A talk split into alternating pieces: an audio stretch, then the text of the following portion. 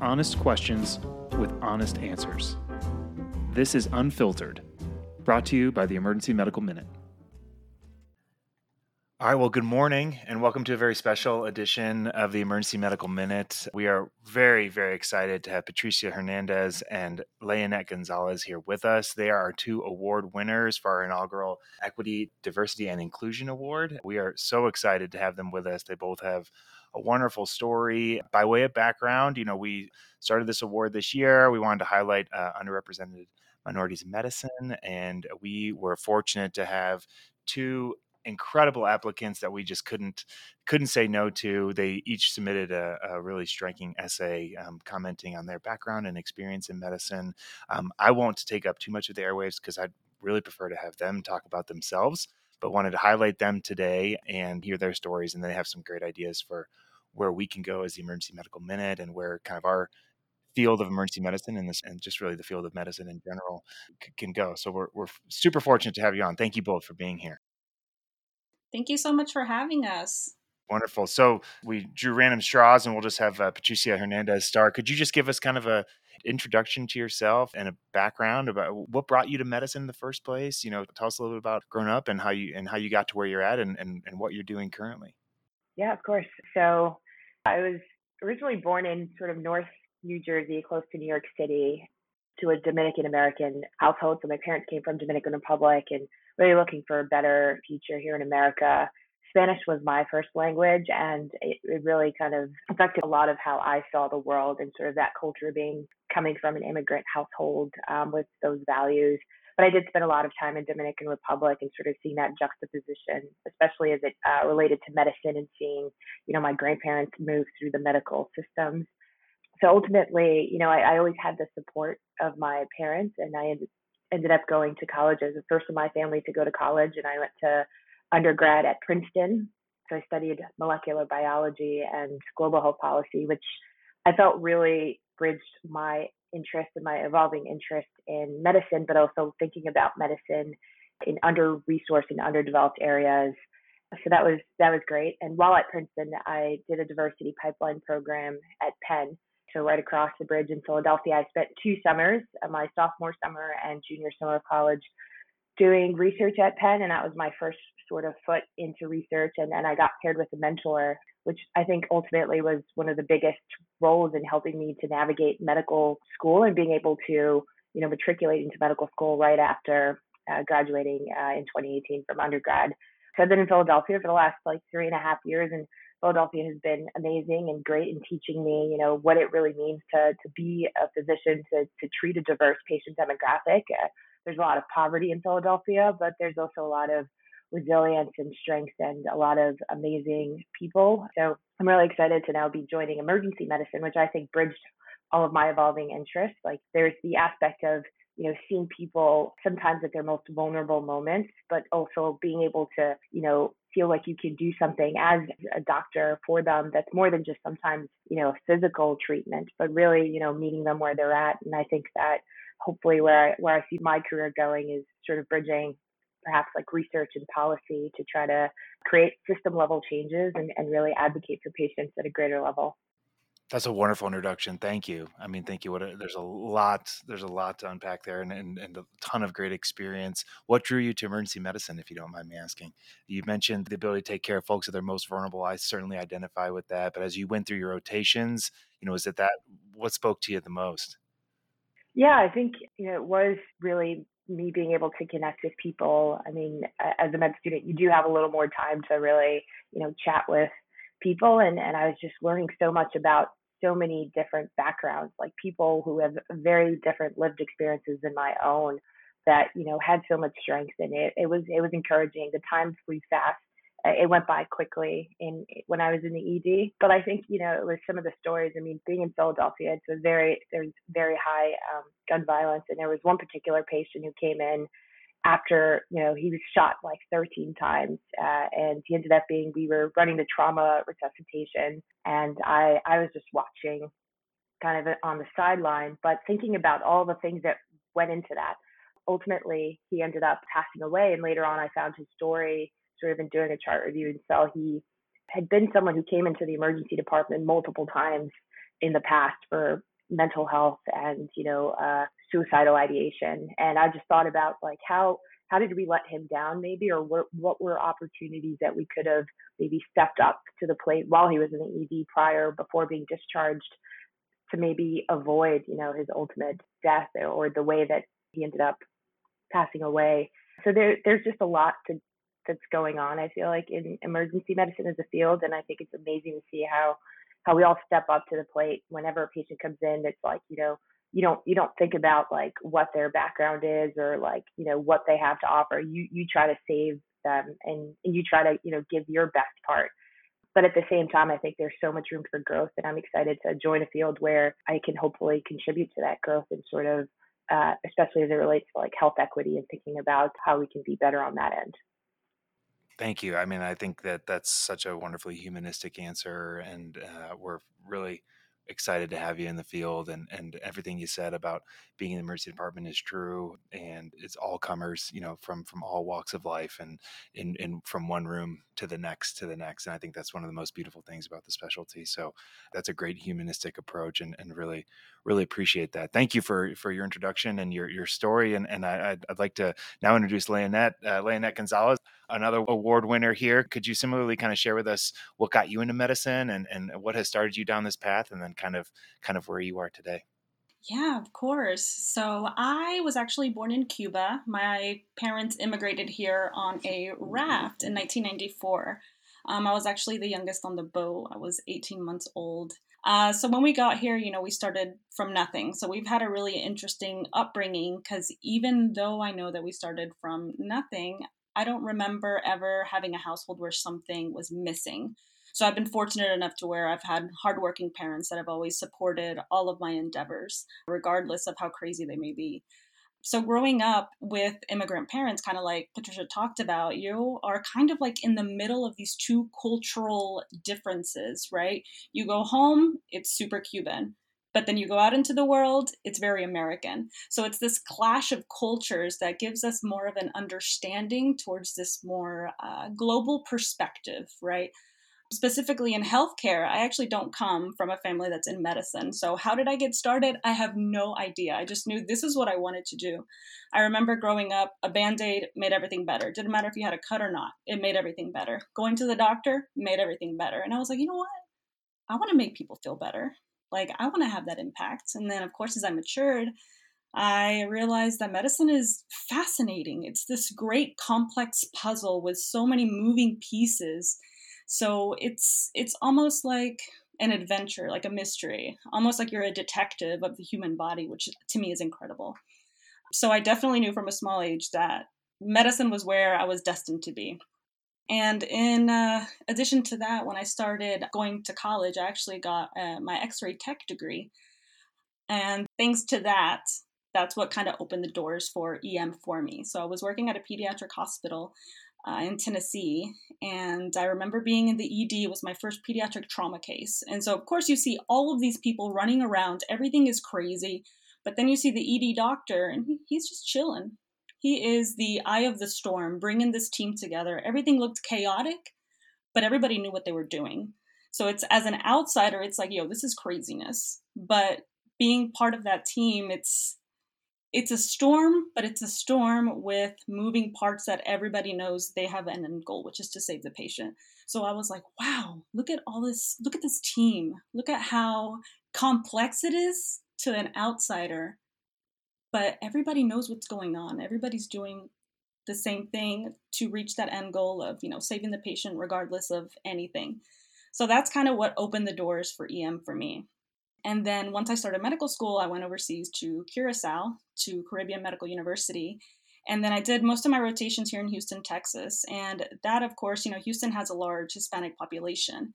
And in the ED, it's very interesting because sometimes patients would want to listen to my opinion, not the attendings, because I spoke Spanish. They felt more comfortable with me. So I was like, wow, this is crazy. Like, I am this, mediocre medical student. Like, I'm so new. I'm very green. I don't know what's going on. And the attending who's had decades of experience, and they still want to hear me just because I can speak Spanish. So it's definitely this unique perspective. Like, Patricia also said, emergency medicine is one of the only specialty that shows you social justice, that gives you that opportunity, because we don't say no to any patients that come into the ED. It doesn't matter what insurance you have, what gender you are, what background you are, you're here in a vulnerable state, giving us your all. We just met 30 seconds ago and you're trusting us with your life. And to me, that's something very special. And in addition to that, in EM, we have a very unique perspective to create change. EM is, that's basically where we're able to see all the flaws and holes of the healthcare system. Anytime something wrong happens with our system, we're the first ones to see it. That unique perspective allows us to be the frontliners in creating change and maybe preventing an exacerbation of an event that could have been avoided. So I definitely believe EM is a very special specialty due to our unique perspectives and our teamwork. And we're all crazy. We all like chaos, but organized chaos. So right. There's nothing else that I would do. Oh, that's wonderful. That is, both of your answers remind me of why I do what I do. And I thank you for that. It's easy to get bogged down in day-to-day things. And I would encourage you both to never lose that perspective. You both have such valuable perspective on that. And while you're early in your career, you're wise beyond your years, so to speak, you've already accumulated a lifetime of experiences and background that are going to serve you so well in our specialty, and we are very fortunate to have you both. And I think what I'm particularly struck by, among many things, is both of your observation about how the emergency department is where we see failings of our healthcare system, right? We see folks who have fallen through the cracks. We are the safety net. We see failings of our public health apparatus. And it's what I'm hearing both of you say is that that's really drawn you to the specialty, and that really kind of energizes you both. And Leonette, I'll start with you. I mean, what sort of kind of inequalities and shortcomings have you run into that energize you, that you feel like this is something I want to get involved in? Where do you see kind of the healthcare system, or emergency medicine specifically, kind of where do you see things falling short, and how are you drawn to those things to try and make them different, given your special background? One of the biggest things I see coming from a Hispanic population, well, a Hispanic family, my parents won't go to the doctor until they feel like they're dying. And I'm like, Mom, Dad, you need to have checkups, you need to go to the doctor at least yearly. You never know if something could go wrong. But they're the ones that wait last minute, which means oftentimes they could end up in the ED. So I don't know if that's something cultural, but it is something that I continuously experience in my family. So with that, in emergency medicine, these kinds of people who maybe lack the education or maybe don't realize the importance of going to the doctor regularly, they keep coming back to us. And having these same people coming back to us, back to us, back to us, it's just increasing costs for them, increasing costs for the hospital, increasing costs of healthcare. Solely because something is not right. There's some sort of barrier that's not allowing them to get this under control. And as somebody who works, in an ED, that gives us this perspective to, okay, something's wrong here. We need to do something. And we're the only ones that see that. Same thing with the PCP shortage that's happening right now and that's going to happen. How's that going to affect the ED? That means these patients, whenever we discharge them, tell them to follow up with your PCP in 5 days, a week, or whatever. They call their PCP. I'm sorry, I don't have anything for another 3 months.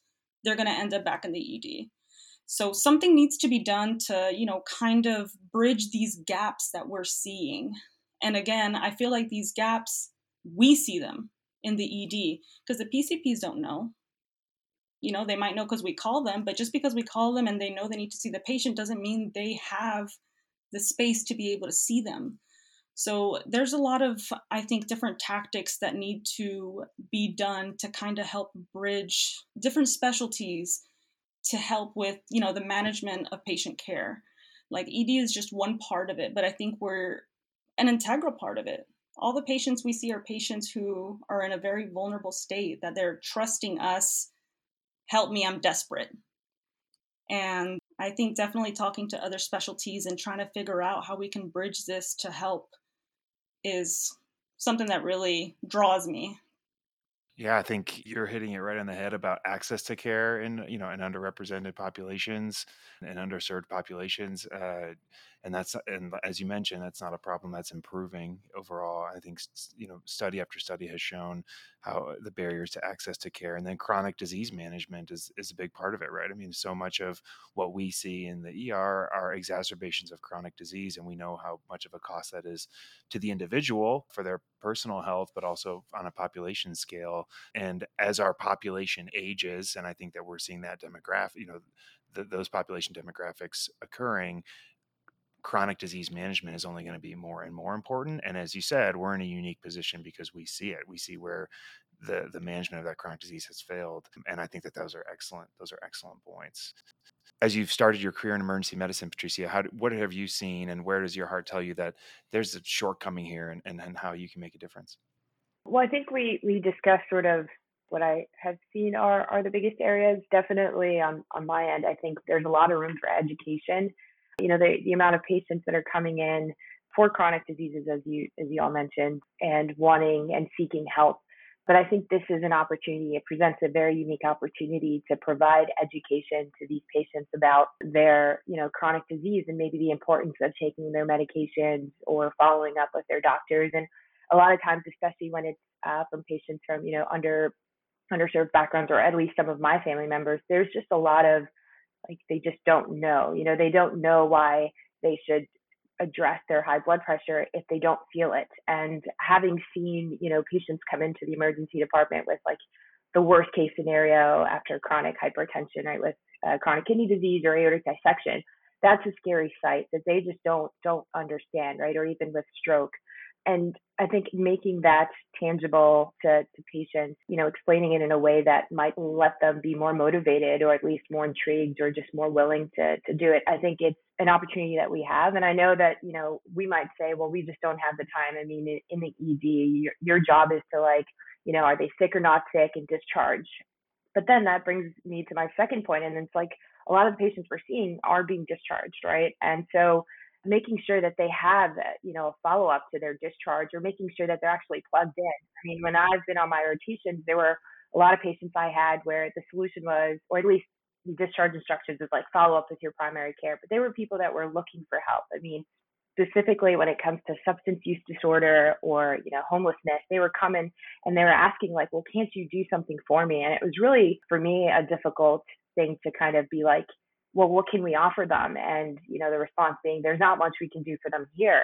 And I do think that there is a transition happening, especially as we start to sort of think holistically about what our role can be as emergency medicine physicians in terms of really, serving that need. And I think we are sort of shifting the way we think about what we do and don't do as emergency medicine doctors. And I'm hopeful that, with the support of hospitals and, other people that are higher up, that they can see the value in maybe creating some sort of streamlined process or navigation process for patients that are going to be discharged, because ultimately they're the ones that come back, right? And so I think, as Leonette mentioned, the cost is actually not in our favor if we, don't really address the root cause. It's like putting a Band-Aid over something and not really addressing where the root is coming from. So I think being able to think more critically about what we're doing with patients who are being discharged and they don't have a primary care doctor, how to sort of navigate that, and making that something that's done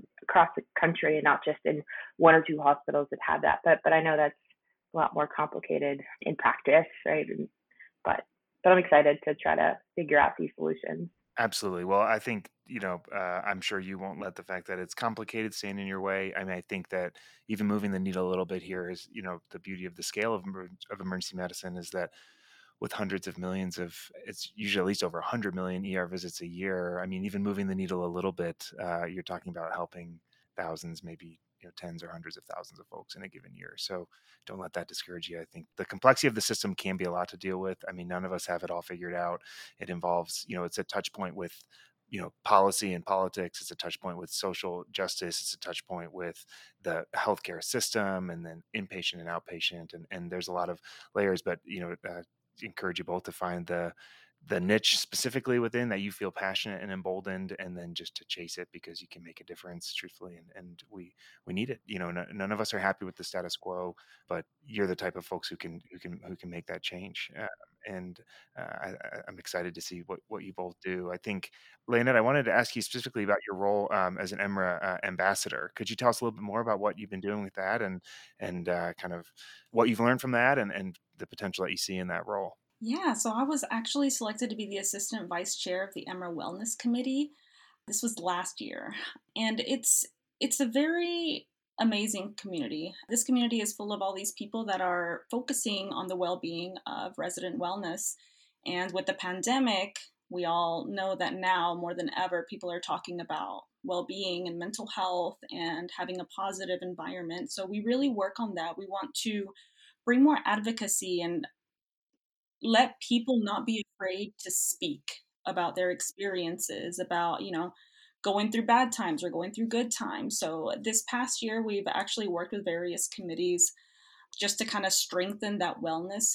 And during ACIP's conference last year, we actually worked with a couple of committees just to kind of help to bring more awareness for well-being. I personally worked with the pediatric EM community to bring awareness to child trauma and child life skills that we can have as physicians. So that kind of brings in a different perspective of wellness. In addition to that, we're just very big into diversity as well. I've actually just been selected for this upcoming biennium to be the chair-elect. So we really have some special things planned. Our biggest thing is just advocating and just creating the space of well-being. You know, as EM physicians, we're oftentimes in chaotic situations, and we want to show that it's okay to take a breath. It's okay to step back. It's okay to take days off if you need it to, because it's important. It's part of your own health. It affects your patients. It affects your community. It affects your environment. So being able to talk about these things, being able to say, you know what, I can't do this today, or you know what, I need help, is okay. So it's been incredible being a part of EMRA. EMRA has been phenomenal throughout my my journey as a medical student and now incoming resident. It's a really special community. And specifically in the EMRA Wellness Committee, we are a very diverse group of people, very supportive. Everybody's just so nice and welcoming. And I think that really speaks greatly on what kind of environment we're building for EM, not just for residents and students, but also for hopefully physicians. So that's really our end goal, is just to create a very good, healthy environment where people feel safe and they can talk. Thank you. Thank you for sharing. You picked up a heck of a time to join the wellness space, as the pandemic hit and persisted over the last 2 years. So I commend you for that, and congratulations on your next role. That's exciting. A lot to give as you transition from medical student to resident.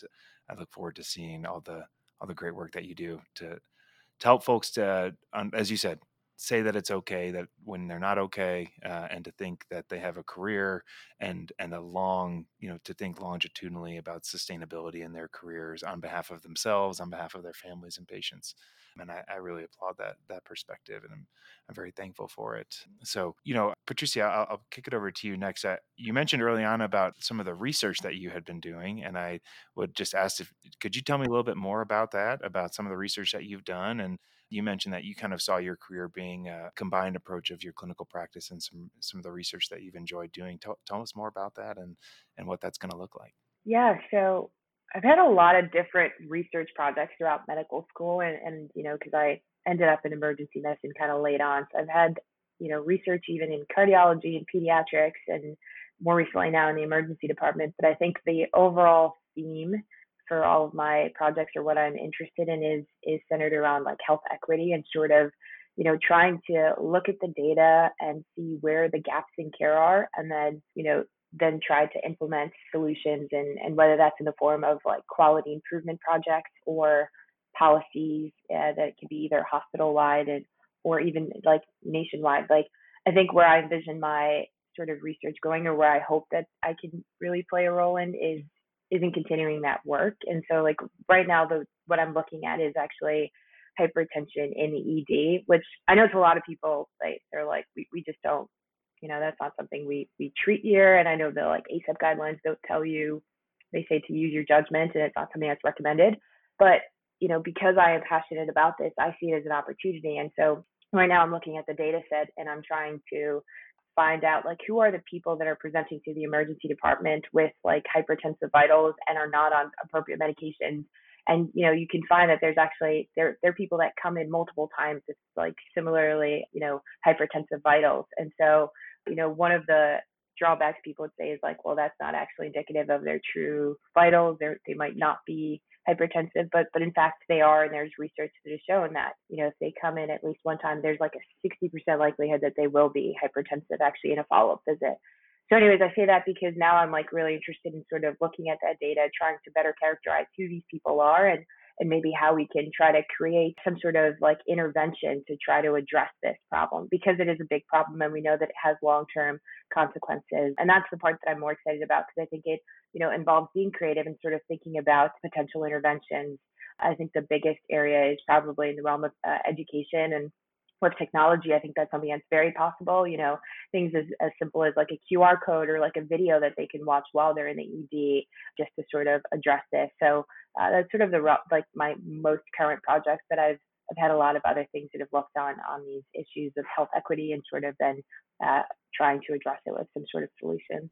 No, that's wonderful. I think, you know, could you explain, I think it's such an important perspective, and this came up as part of your essay too, is that I'm thankful now that we're finally starting to get a really robust body of literature that really digs into some of these issues that you're mentioning, Patricia, about health equity and how, just frankly, how different of an experience folks of color have when they come into the emergency department. And I would suggest that's probably true across all specialties, but for all the reasons that we've already talked about, you know, we come face to face with folks in their greatest moments of need, and we try and connect with them and identify with them quickly, earn their trust, and then function in their best interest. And yet, I think it's safe to say that it's not the same experience for people of color, right? It's been alluded to in several of your answers about language. There's a disconnect there. You know, Leonette, you mentioned folks reach out to you. They want to be heard, and they feel like they're best heard in their primary language. And certainly we can understand that. So there's language components, there's social components, there's biases, right? And I think that's a reality of our practice. And we are all in this to take the best possible care of patients that we can. And if there's something that's holding us back from taking care of a specific population, we should attack that, and we should try and fix that. And that's part of what makes us who we are in the emergency department. And Patricia, what I'm hearing you say is that a lot of your work and a lot of your passion is digging into these issues and figuring out where things aren't fair and where they aren't equal. And, you know, I just wanted to pitch it to either of you, and either of you can answer first, but, you know, does that type of approach, does that resonate with you? Are there specific examples or anecdotes that you can think about that where you can see where an individual's experience in the emergency department is not what we would hope that it would be as a result of health inequalities, or as a result of the way that they look or the language that they speak? Do either of you have an experience, or maybe an anecdote, or an interaction in the ER that you can think of that kind of highlights that? And then if you're willing to share it, I'd be super interested to hear. My example is not so much in the ED. I mean, there's one that's we first saw her in the ED because I was on my medicine service, but I think it speaks to a lot of the similar kind of barriers we run into with language. And this patient in particular, she was Puerto Rican and only spoke Spanish, and she was coming in with refractory ascites because of fatty liver disease. And she's someone who would come in repeatedly to the emergency department to get a paracentesis. And you know, when she came in on this visit, the liver team doctors, they're like, she comes here all the time. We know that she's not being compliant with her outpatient paracentesis, and they decided to take her off the transplant list. And I thought, you know, as a medical student, I initially kind of went with the grain, but then I was like, wait a minute, there has to be more, you know, going on here. And so I took the time to speak to her. And because I spoke Spanish, you know, I didn't need a translator, but I was able to just, you know, sit down with her and be like, what is your understanding of what it means to be on the liver transplant list? And you know, are you taking your medications? Are there reasons that you wouldn't be? And I ended up sort of understanding a lot more to the picture. Like she was mentioning how her daughter is the only one who's really able to take her to doctor's appointments, but her daughter works a full-time job. You know, the doctors where she's supposed to go to are also really far from where she lives. In addition to that, she said, you know, they don't speak Spanish and it's really hard to really understand it, but I'd 100% be willing to do whatever it takes to get this transplant. And so, I mean, there was just a lot there, and it took just, you know, taking a pause and really trying to communicate with her and connect with her in her language to understand this. And ultimately, she was put back on the transplant list and transferred to a local hospital by her.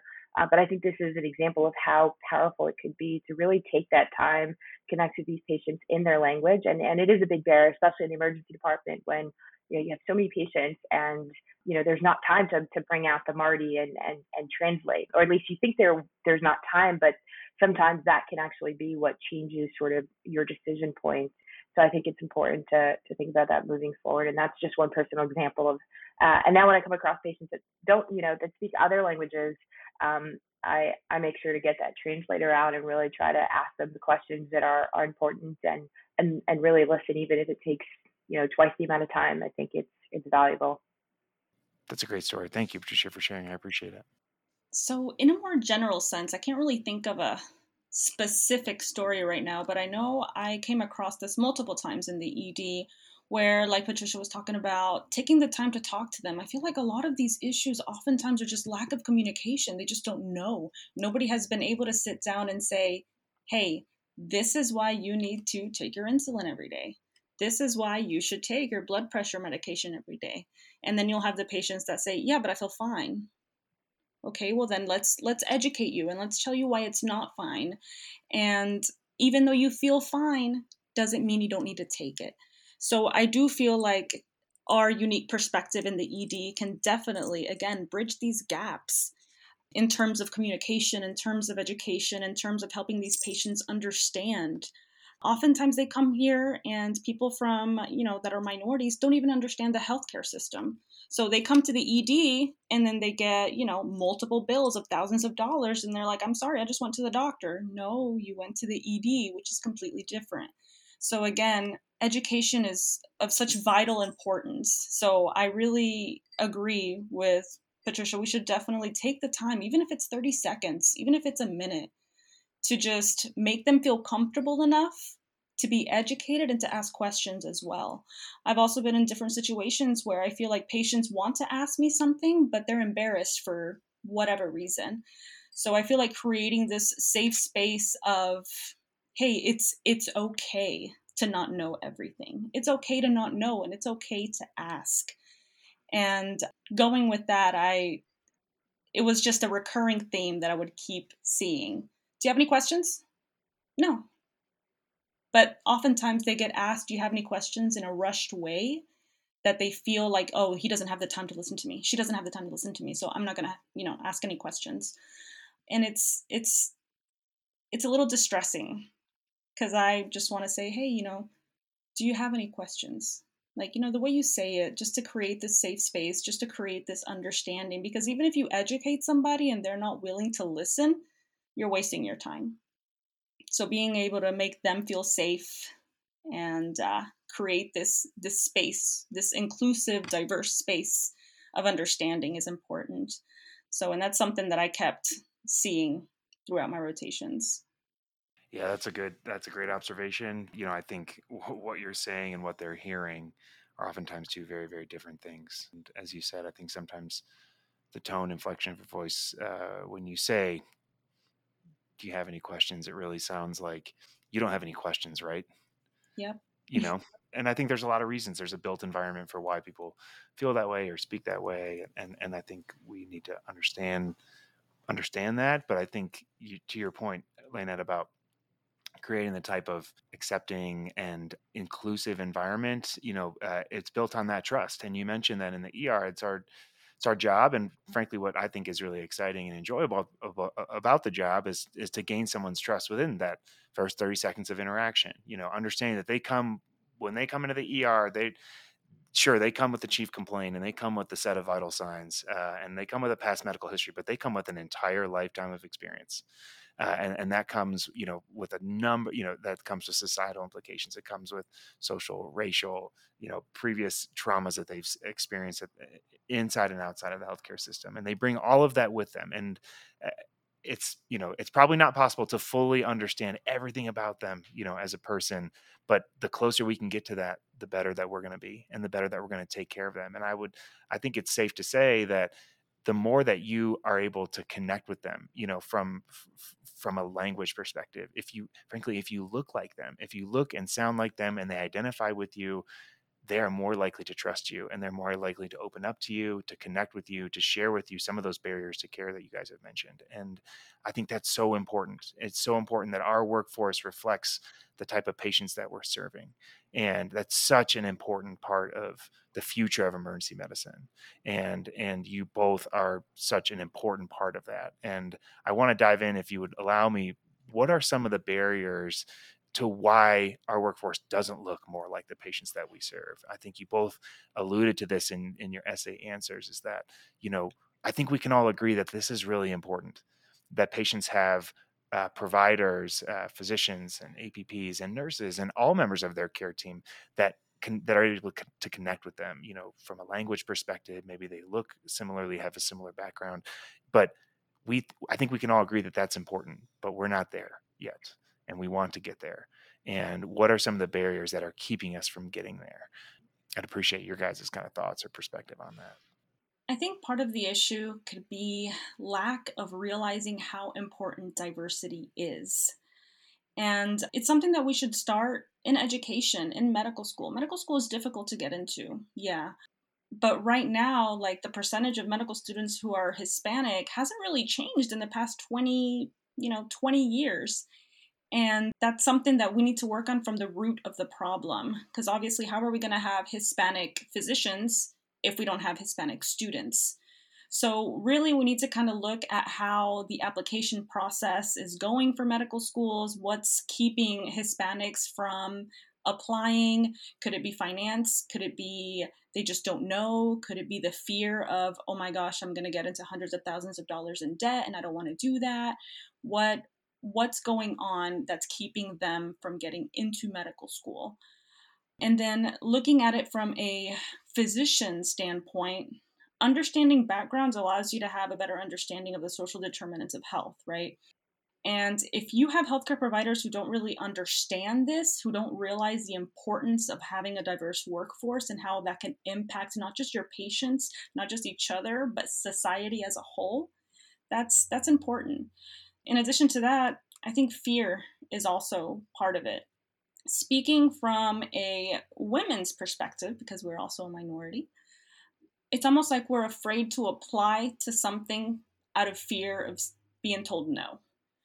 I guess that can also correlate with anybody, but I don't know. I think I read a research paper once that said that men were more likely to be able to be told no, like they were more willing to hear that. But for women, it's not something that we're used to. And plus, being in the male dominant field, that gives us an even more of a fear. So that could also be a reason why. It is a little infuriating to see different organizations, different programs, different schools talk about how important diversification efforts are. But then you look at their leadership, everybody looks the same. So, okay, we all want to be diverse, but what are you guys doing to diversify? So I definitely feel there's a multitude of issues, a multitude of barriers, and I do believe that it is rooted in understanding. By understanding why it's important to have diverse leaders, I think people would be much more willing to look at things a little differently. Thank you. Really appreciate that perspective, really. Yeah, I don't know if I have too much more to add, but I will say I think cost is definitely a big reason. I think for a lot of marginalized populations, you know, it just happens to be like they are also maybe oftentimes from a disadvantaged background economically. And so you think about all the cost that goes into medical school, taking the MCATs, preparing for the MCATs. And then once you're in medical school, right, there's all the different step exams and the board exams and paying for the tools to prepare for those exams. So cost is a huge, you know, deterrent in that end. I think it's also likely that, you know, there's not a lot of physicians or healthcare providers in their families. And that for me has also been challenging. I'm lucky that I have mentors that have been able to help me navigate that world. But I think that's something that a lot of students who are underrepresented maybe don't have, like they don't have parents or uncles or aunts who can sort of guide them through, you know, thinking about the medical field and their career trajectory. So I think that's a big problem right now. And I think also when it gets to the residency level, I know there's a lot of programs that are doing a lot on trying to recruit a diverse class of residents, but then you look at the faculty and sort of the leadership roles, and that's not reflective of that. And so it's difficult to want to go to a place where you feel like you're not going to, you know, even see yourself in the leadership of that. And if you do hope to ultimately, you know, become a leader, which I think we all want to at some point, then you want to see that it's possible and you want to see that support. And so I think it's about increasing the pipeline at all points, all the way from when you're, you know, not even in medical school and starting to really put that as an option, like have these students think like, hey, I could do this, and then try to help with the navigating the process along the way with mentors, whether that's through, you know, classes or networking opportunities or, you know, opportunities to do research and really get involved. And then also like at the attending and you know, higher level to have that be a reflection of who they can be. And I think this is all going to help to produce a more inclusive environment.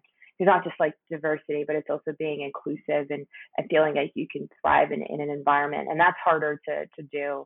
I think right now it's harder to achieve. Thank you. I mean, both of you have clearly thought about this, you know, and amidst of what is already a very busy schedule. I mean, you have a lot of clinical responsibilities. You're trying to learn the clinical medicine. You're trying to learn the science, the physiology, you know, and kudos to you both for taking the time to think about it, you know, for investing your personal time and commitment to it. And frankly, and taking advantage of the perspective that you have. I mean, you're both trailblazers within your own families, right? You're both doing things that have never been done in your families before. And, you know, to your points, both of you, what I'm hearing you say is that you guys in many ways are going into spaces where you're not seeing a lot of folks that look or sound or have the same background that you've had. And that takes a lot of courage to go into that space. And I think that, you know, having you in that space gives the folks behind you, the next generation, you know, they can do it and they can believe that it's possible, you know, to take your words directly, Patricia. And I appreciate that. And I really hope that you both know that and know the power of that as you go through in your careers, and that what a difference that makes for the folks who are looking up to you. And as you've mentioned, there's different bottlenecks along the way. It's, you know, you could imagine high school students looking to go into pre-med fields in college. It's college pre-meds who don't see a lot of other folks that look or sound like them in their pre-med classes, but still believing that, you know, I belong here and I can thrive here and I can go to medical school because I see folks who've done it. And I just think, you know, you mentioned that pipeline, and there's bottlenecks at every pipeline, every step of that pipeline, I should say.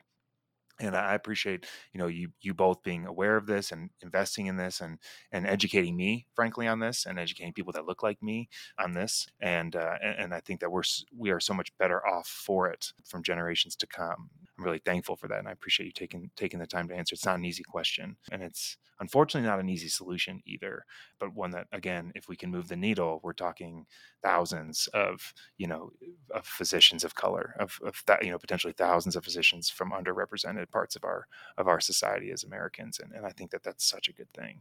So before I have some other questions, but before I do, I want to open it up to you guys, because what's important to you is important to me. We're really fortunate to have you on. We're so proud to be associated with you and to have connected with you in this way. We're really grateful that you applied. We're so happy. I mean, selfishly, we're happy that the EMM is now tied to these two superstars. You know, I think that selfishly, we're really fortunate, but I want to open it up to you. I mean, I think we're really thankful that you listened to EMM, that you've connected with EMM in this way. And then we really want to kind of open it up to hear how we can do things better. You know, we only know what we know, and we don't know what we don't know. And we'd love to hear kind of your thoughts about, it can be EMM centric or it can be another topic, but open floor, open mic to discuss kind of, you know, either the Emergency Medical Minute or EM in general, and anything that we haven't covered thus far that you, either of you, feel passionate about. Well, first of all, I really appreciate the fact that you guys really became trailblazers in your own way, since you guys provided this opportunity for us to be able to give our insight. You know, it's a little different whenever you just, oh, I have an idea, let's do this, then, hey, what can we do to make things better for you? It's a different approach. And I think I really appreciated when I saw that. And I was like, wow, these are some people that are really trying to get involved and trying to be better and trying to progress. And it's opening up an opportunity, not just for you guys from EMM, but also for us as medical students and upcoming residents, because it does provide this networking that is important. Communicating about diversity and inclusion is important. So you guys have this really special position where I would love to be able to see more interviews kind of like this, maybe, you know, similar to this, with people who are minorities, who have gone through these difficult barriers, but have made it.